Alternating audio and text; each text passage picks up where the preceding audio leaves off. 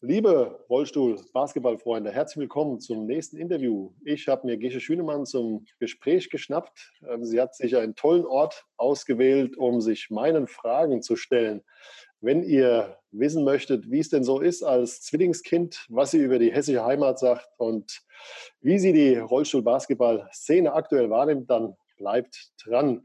Ja, Gesche, vielen Dank, dass du dir die Zeit genommen hast, dich hier meinen quälenden Fragen zu stellen. Bevor wir zum Rollstuhl-Basketball kommen, lass uns doch mal kurz zu den Fußgänger-Basketballern schauen. Du bist ja Gießener Mädchen.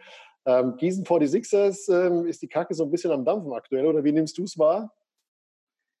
Ja, hallo Martin, hallo alle zusammen. Ähm, natürlich war die Presse jetzt in den letzten Tagen nicht gerade positiv über die Gießen 46ers, über meinen Heimatverein aus meiner Heimat.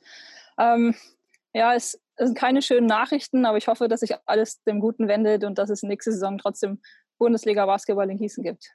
Ja, das, da drücken wir natürlich wir als Hessen äh, die Daumen, dass es in Gießen weiter vorangeht. Lass uns gleich zum, zum Rollstuhl-Basketball gehen. Äh, wenn ich dich jetzt fragen würde, wer da deine All-Time-Favorites? Also wenn du eine Starting Five zusammenstellen könntest von, von Frauen, mit denen du zusammengespielt hast, wen würdest du da nominieren? Wer waren so die, die stärksten Mitspielerinnen, Spieler? Was war diese stärkste Mannschaft, mit der du jemals zusammengespielt hast? Boah, ähm, schwierige Frage. Ich hatte viele tolle Mitspieler in meiner Karriere. Ähm, ich würde auf jeden Fall die Annika dazu nehmen, Zeien als Low Point. Ähm, Marina auf der Center-Position, weil die hat einen todsicheren Distanzwurf. Den braucht jedes Team, glaube ich, so eine Spielerin im Team. Mhm. Ja, und dann Simone Kuhs als, als Low Point definitiv auch ähm, dabei. Und ähm, dann brauchen wir noch einen Mittelpointer. Ich würde unsere Schwedin nehmen, die Johanna, glaube ich. ja, ja. nee, das wären meine, meine All Five. Genau. Du hast ja natürlich alle lieb. Also wir wollen hier niemanden diskreditieren oder sagen, dass eine schlechter ist oder sonst was. Liebe Frauen zu Hause, ihr wisst natürlich, wie die Frage gemeint war. Von daher war es auch ein bisschen, bisschen gemein. Wie war das eigentlich so seinerzeit, als du dich betteln musstest, dann auch auf der Senderposition mit Mareike und Marina? Wie muss ich das ja, der Fan vorstellen? Wie lief das damals in der, in der Halle ab? War das richtig so mit, äh, mit Ellenbogen, immer sportlich fair? Es war meistens sportlich fair, würde ich behaupten. Ähm, natürlich gab es die ein oder anderen Battles, das macht es aber auch aus, das ist der Reiz daran, das macht Spaß und wir hatten immer Spaß daran, das ist die Hauptsache. Ähm, ja, aber wir hatten alle drei, glaube ich, sind komplett ähm, unterschiedliche Spielertypen. Wir haben alle unterschiedliche Stärken und unterschiedliche Schwächen gehabt und deswegen, glaube ich, ähm, kann man uns jetzt nicht ganz direkt vergleichen. Wir spielen zwar auf der gleichen Position, aber hatten alle unterschiedliche Stärken im Team. Wo siehst du die Stärken bei, den, bei deinen ehemaligen Center-Kolleginnen. Wo war so deine Stärke und die Marinas und, und Mareikes Stärke? Marina hatte ich ja schon eingangs erwähnt, die kann man nachts um drei wecken und die genau. hat ihren Spot auf dem Feld und da wirft die dir jedes Ding rein, mit Augen verbunden gefühlt. Ja. Ähm, das ist, denke ich, das große Stärke. Mareike ähm, ist, glaube ich, die Power in der Zone, ähm, die Durchsetzungskraft, einfach auch ein bisschen die Größe und unterm Korb. Ich glaube, das ist ähm, Mareikes Stärke, vor allem da unterm Korb und der Zone richtig aufzuräumen. Und ähm, da habe ich mich nie so richtig wohlgefühlt in der Zone. Ich war lieber außen und habe einen Wurf von außen genommen oder meine Stelligkeit ausgespielt, wenn die Gegner zum Beispiel eine Presse gespielt haben oder sowas. Ich glaube, das waren so meine Stärken. Mhm. Jemand, der dich ja auch relativ lange begleitet hat, ist, ist, ist Holger. Holger als, als Trainer. Wie hast du ihn wahrgenommen? Was hat er dir mitgegeben im, im Laufe der Jahre? Also ich glaube, ich habe Holger meine komplette Karriere zu verdanken. Ähm, Holger hat mich damals entdeckt, ähm, als ich noch für den RSV Landil ein Praktikum gemacht habe und im Bus gefahren bin und die Hamburger vom Bahnhof abgeholt habe. So habe ich Holger kennengelernt, als er neben mir saß und gefragt hat, wer ich überhaupt bin. Ähm, ja, dann habe ich meine ersten Schritte beim RSV gemacht. Da habe ich natürlich dem, dem Nick Zeltinger sehr, sehr viel zu verdanken. Ähm, hatte natürlich aber auch immer super Mitspieler, von denen ich jeden Tag lernen konnte. Aber Holger hat mich immer gefördert, immer gepusht. Ähm, ja, deswegen war auch mein Wechsel nach Hamburg irgendwie, glaube ich, ausschlaggebend. Das war definitiv ähm, Holgers, also Holger war der Hauptgrund, warum ich nach Hamburg gewechselt bin. Und ähm, Holger hat mich zehn Jahre lang begleitet und ich stehe heute auch noch im, im regen Kontakt mit Holger. Ich habe gerade die Woche mit ihm telefoniert, ja. Ja, wie geht's ihm denn?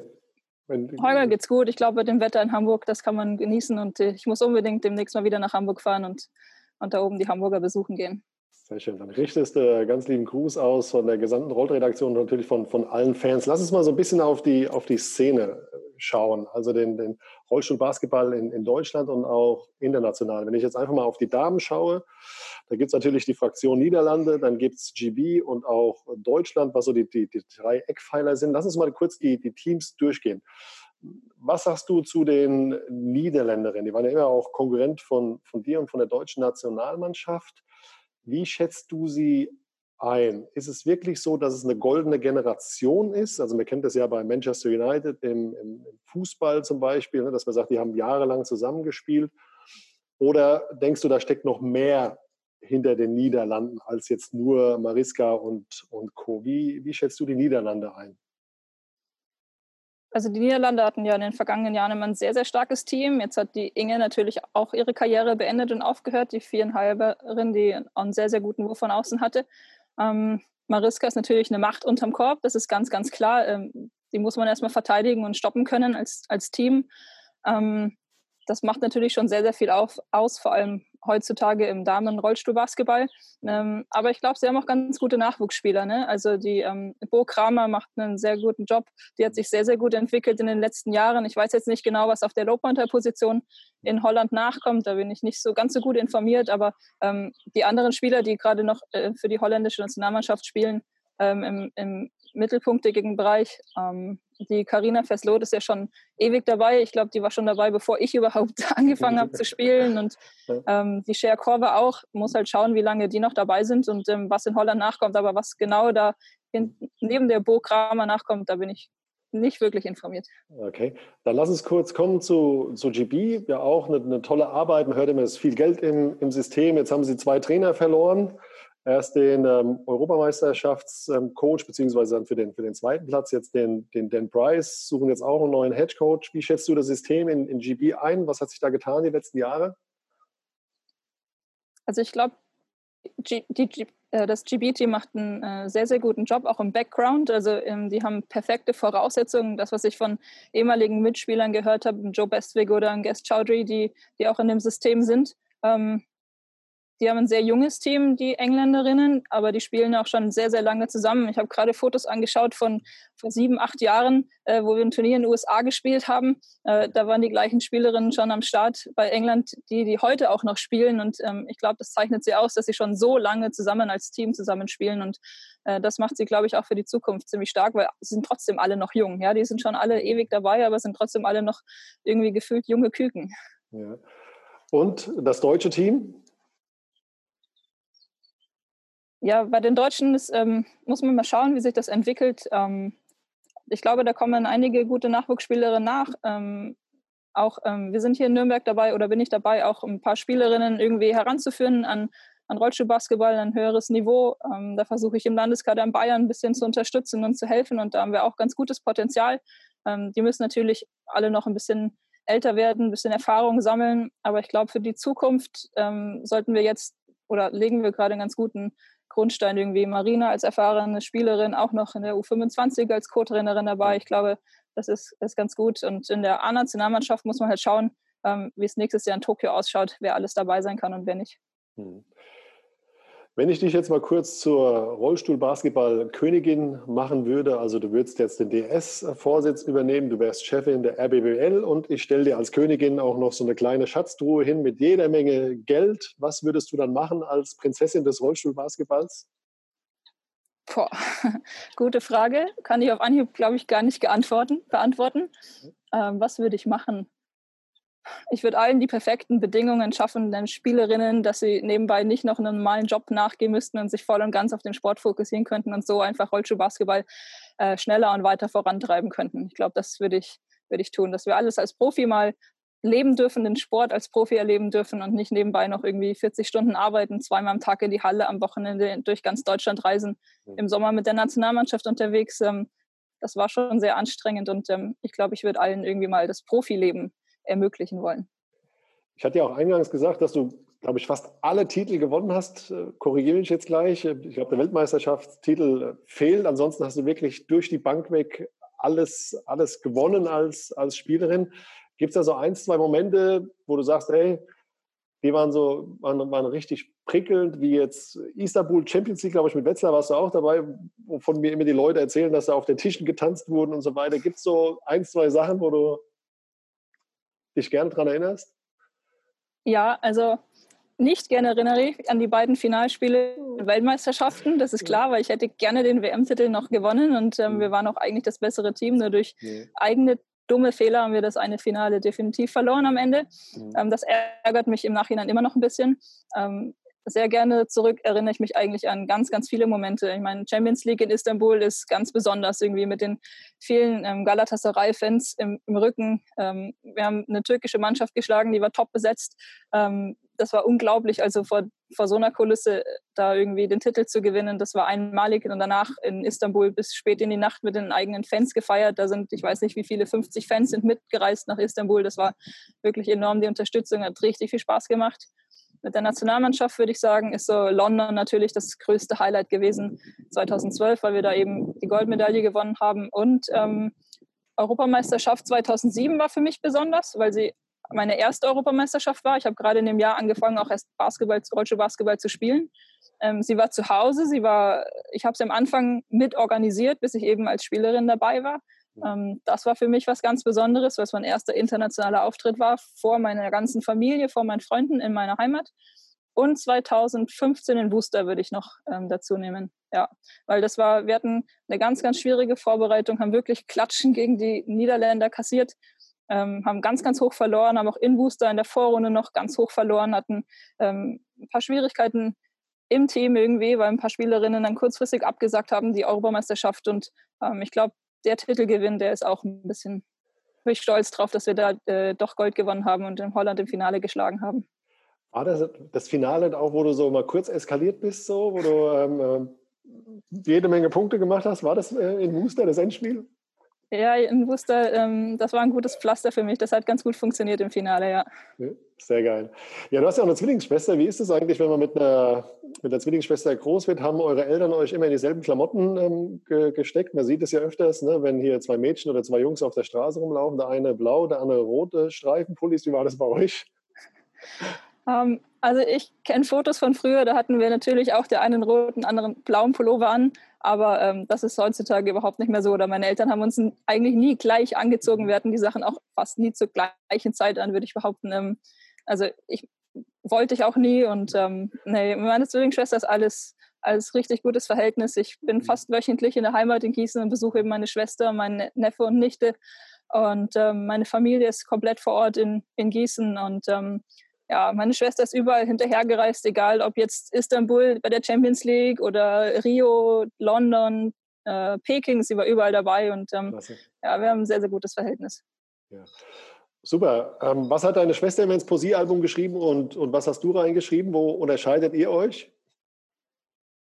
Oh, ähm, Ähm, meine Schwester hat nie Basketball gespielt, aber sie hat alles von mir verfolgt und ist sehr aktiv auch im Basketball, weil sie halt immer am Kampfgericht arbeitet. Also sogar bis bei den Gießen 46ers in der Bundesliga ist sie immer noch aktiv. Also da sind wir beide zusammen noch aktiv in der vergangenen Saison. Und ähm, also sie hat mich immer komplett unterstützt, aber sie nie selbst aktiv Basketball gespielt. Ich glaube, das ist so ein Unterschied, der uns mhm. auszeichnet.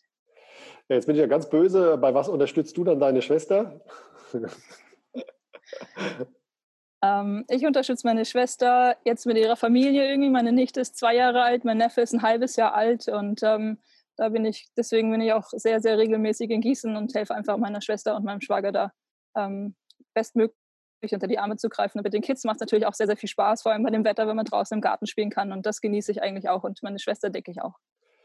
Du hast ja gesagt, dass du auch ja, im, im Bayerischen Basketballverband, also bei den Rollstuhlbasketballern unterwegs bist, da dein Wissen weitergibst. Wie muss man sich das vorstellen? Du hast ja jahrelang Erfahrung gesammelt. Wie findet da so der Wissenstransfer statt? Oder was ist dir wichtig zu vermitteln, jetzt gerade an, an Anfänger oder junge Spieler und Spielerinnen? Ja, also ich habe mich nach meiner aktiven Karriere so ein bisschen zurückgezogen, habe auch selbst nicht mehr wirklich aktiv gespielt, bin nur irgendwie im Notfall eingesprungen, wenn, wenn Not am Mann war, in Teams hier im Umkreis. Hier gibt es aber leider nicht ganz so viele Teams, die auch hochklassig spielen. Also Bayreuth ist jetzt in die zweite Bundesliga aufgestiegen. Ähm, in der Oberpfalz gab es ein Regionalligateam, da habe ich kurz gespielt. Ähm, in Nürnberg gibt es ein Team, das spielt auch in der Oberliga. Ähm, da versuche ich eben so gut es geht zu unterstützen und die Spieler ähm, ja, zu motivieren. Ich versuche zweimal die Woche dort ins Training jetzt wieder regelmäßiger zu gehen. Das war natürlich am Anfang nach meiner Karriere nicht so, aber jetzt, da sind noch ganz, äh, sind zwei Spielerinnen dabei, die ähm, spielen erst seit letztem Sommer Rollstuhlbasketball und äh, die haben schon einen Riesenschritt in ihrer Entwicklung gemacht und da versuche ich halt eben zu unterstützen, dass die auch die nächsten Schritte machen können und sie zu motivieren und ähm, dass sie, sie zu helfen, dass sie auf einem hohen Niveau später spielen können. Mhm. Wie, wie muss man sich das jetzt vorstellen? Also wenn ich jetzt junger Spieler bin, mach so die ersten Schritte. Was wären so die, die ersten Worte, die du an mich richten würdest, dass ich auch richtig brenne für den, für den Sport? ähm, ich sage immer, ihr müsst Spaß dabei haben. Also ohne Spaß geht gar nichts und ihr müsst immer Spaß dabei haben. Und wenn man eben glücklich ist und Spaß am, am Sport hat, Spaß am Spiel hat, dann äh, kommt der Erfolg, Erfolg, am Ende von ganz alleine. Man muss natürlich auch ähm, hart trainieren und, und hart an sich arbeiten und ähm, es läuft auch nicht immer alles irgendwie so, wie man sich das vielleicht vorstellt, aber ähm, ja, man muss halt einfach irgendwie immer am Ball bleiben und ähm, ja, Spaß an der Sache haben. Wo steht der Rollstuhlbasketball in zehn Jahren, Gesche? Ähm, hoffentlich nochmal zwei Stufen höher als heute. Ähm, ich meine, als ich angefangen habe, erinnere ich mich noch, ähm, da war das Niveau, glaube ich, auch noch nicht ganz so gut. Ich meine, die Technik der Sportschüler entwickelt sich auch immer wieder, immer weiter und immer besser. Ähm, die Spieler agieren heutzutage auf so einem hohen Niveau. Es gibt viele Profis, ähm, die auch im Ausland spielen. Das gab es, als ich angefangen habe, auch noch nicht. Da kann ich mich daran erinnern, dass der Pet so einer der ersten Kanadier war, die in Deutschland gespielt haben. Und ähm, nach und nach kommen auch viele ausländische Spieler nach Deutschland, weil sie einfach sehen, dass die deutsche Bundesliga die beste äh, Liga vielleicht äh, ist in der Breite. Ähm, und ähm, ich glaube, in zehn Jahren hoffe ich, dass wir nochmal zwei Stufen höher stehen und vielleicht noch einen professionelleren Sport daraus machen können. Ja, ich hatte ja letztens Ronny Berger interviewt von, ähm, von Essen, der hat gesagt, oh, jetzt die ganzen ähm, jungen deutschen Spieler, die auch was auf der Pfanne haben, stellen mitunter die erste Frage nach dem Geld, wenn sie jetzt mit ähm, Vereinsmanagern ähm, sprechen. Kannst du nachvollziehen, dass er da so ein bisschen, bisschen pikiert ist, wenn die erste Frage ist nach dem Geld und nicht nach dem, was man persönlich erreichen kann als Spieler? Ich kann das definitiv nachvollziehen. Ähm, für mich war Basketball immer nur ein Hobby. Ich habe ähm, zu jeder Zeit meiner Karriere nebenbei einen 40-Stunden-Job gehabt und habe äh, gearbeitet und habe es trotzdem geschafft, dass man zweimal am Tag vielleicht in die Halle geht und, und oder in den Kraftraum und in die Halle abends ins Teamtraining. Ähm, ist alles eine Frage der Koordination der Termine. Ähm, es ist möglich, man muss auf sehr viel verzichten. Ähm, ich kann den Ronny Berger, der sehr, sehr gut verstehen, aber ähm, die Spieler sehen natürlich auch, was möglich ist, dass es Profis in der Liga gibt und ähm, warum soll ich den gleichen Aufwand betreiben und soll vielleicht äh, ein Obolus im Monat bekommen, meine Fahrtkosten erstattet und der andere ähm, Leistungsträger im Team äh, ist Profispieler, bekommt eine Wohnung, hat ein Auto und bekommt dann auch noch ein monatliches Gehalt. Ähm, das ist wahrscheinlich dann ein bisschen unfair. Deswegen kann ich die mhm. Spieler verstehen, dass sie danach fragen, aber ich kann auch den Ronny verstehen, dass er da ein bisschen pikiert ist, ja. Wie, was hast du mitgenommen jetzt vom, vom Rollstuhl-Basketball? Also du hast ja gerade erwähnt, dass ja, du einen 40-Stunden-Job hattest, du hast Nationalmannschaft gespielt, du hast in der, in der Liga gespielt, war alles sehr eng getaktet, hast vermutlich kaum noch Zeit gehabt für Freund, für, für Freizeit. Inwieweit hat dich das geprägt, diese, diese Abstinenz, auch dieses ja, viele Zeitinvestment? Also ich habe es definitiv gelernt, durch den Sport äh, sehr strukturiert zu sein. Ähm, ich bin eigentlich immer pünktlich dadurch. Ich hasse Unpünktlichkeit. Ähm, wenn ich mir ein Ziel gesetzt habe, dann versuche ich das auch immer zu erreichen, egal ob es im Sport ist oder abseits vom Sport. Ähm, das habe ich, denke ich, durch den Sport gelernt. Aber es ist auch möglich, dass man mit viel Arbeit nebenher eben ein gutes Niveau erreichen kann, auf, ähm, auch in der ersten Bundesliga in Deutschland spielen kann, auch wenn es anstrengend ist, auch wenn man auf sehr, sehr viel mhm. verzichten muss. Aber genau das ist das, was ich jetzt mache. Ich genieße meine Zeit gerade und versuche alles nachzuholen, was ich irgendwie in den letzten zehn Jahren nicht mal machen konnte. Mhm. Gesche, die letzten Worte gehören dir. Du darfst dich nochmal bei den Menschen bedanken, die dir am Herzen liegen. Vielleicht noch so ein kleiner Extra-Gruß an, an deine Schwester. Vielleicht kannst du irgendwas raushauen. Ähm, die Worte bzw. letzten Minuten gehören dir. Also ich Also es gibt zu viele Leute, die jetzt aufzuzählen und Danke zu sagen. Ähm, während meiner Karriere hat mich natürlich meine Familie besonders unterstützt. Ähm, natürlich meine beiden Schwestern, Martin. Ah, okay, ich habe zwei ja. Schwestern. Okay. Ähm, meine Zwillingsschwester, meine Eltern, Mama und Papa. Und ähm, Holger habe ich natürlich auch sehr, sehr viel zu verdanken, Kliniki. Ähm, aber ich möchte euch auch Danke sagen, weil ohne euch wird es, glaube ich, Rollschuhbasketball heutzutage würde nicht so gut darüber berichtet werden. Ich finde es wahnsinnig wichtig, dass auch die Fans so ein paar Hintergrundinformationen bekommen und das finde ich super, dass, was ihr da auf die Beine stellt. Das ähm, freut mich zu hören, gebe ich an mein Team weiter, machen wir sehr gerne. Vielen Dank für die wertschätzenden Worte. Bleib bitte gesund, fall äh, nicht ins Wasser und wir hören und sehen uns. Vielen Dank, Gesche. Bis bald. Ciao, ciao.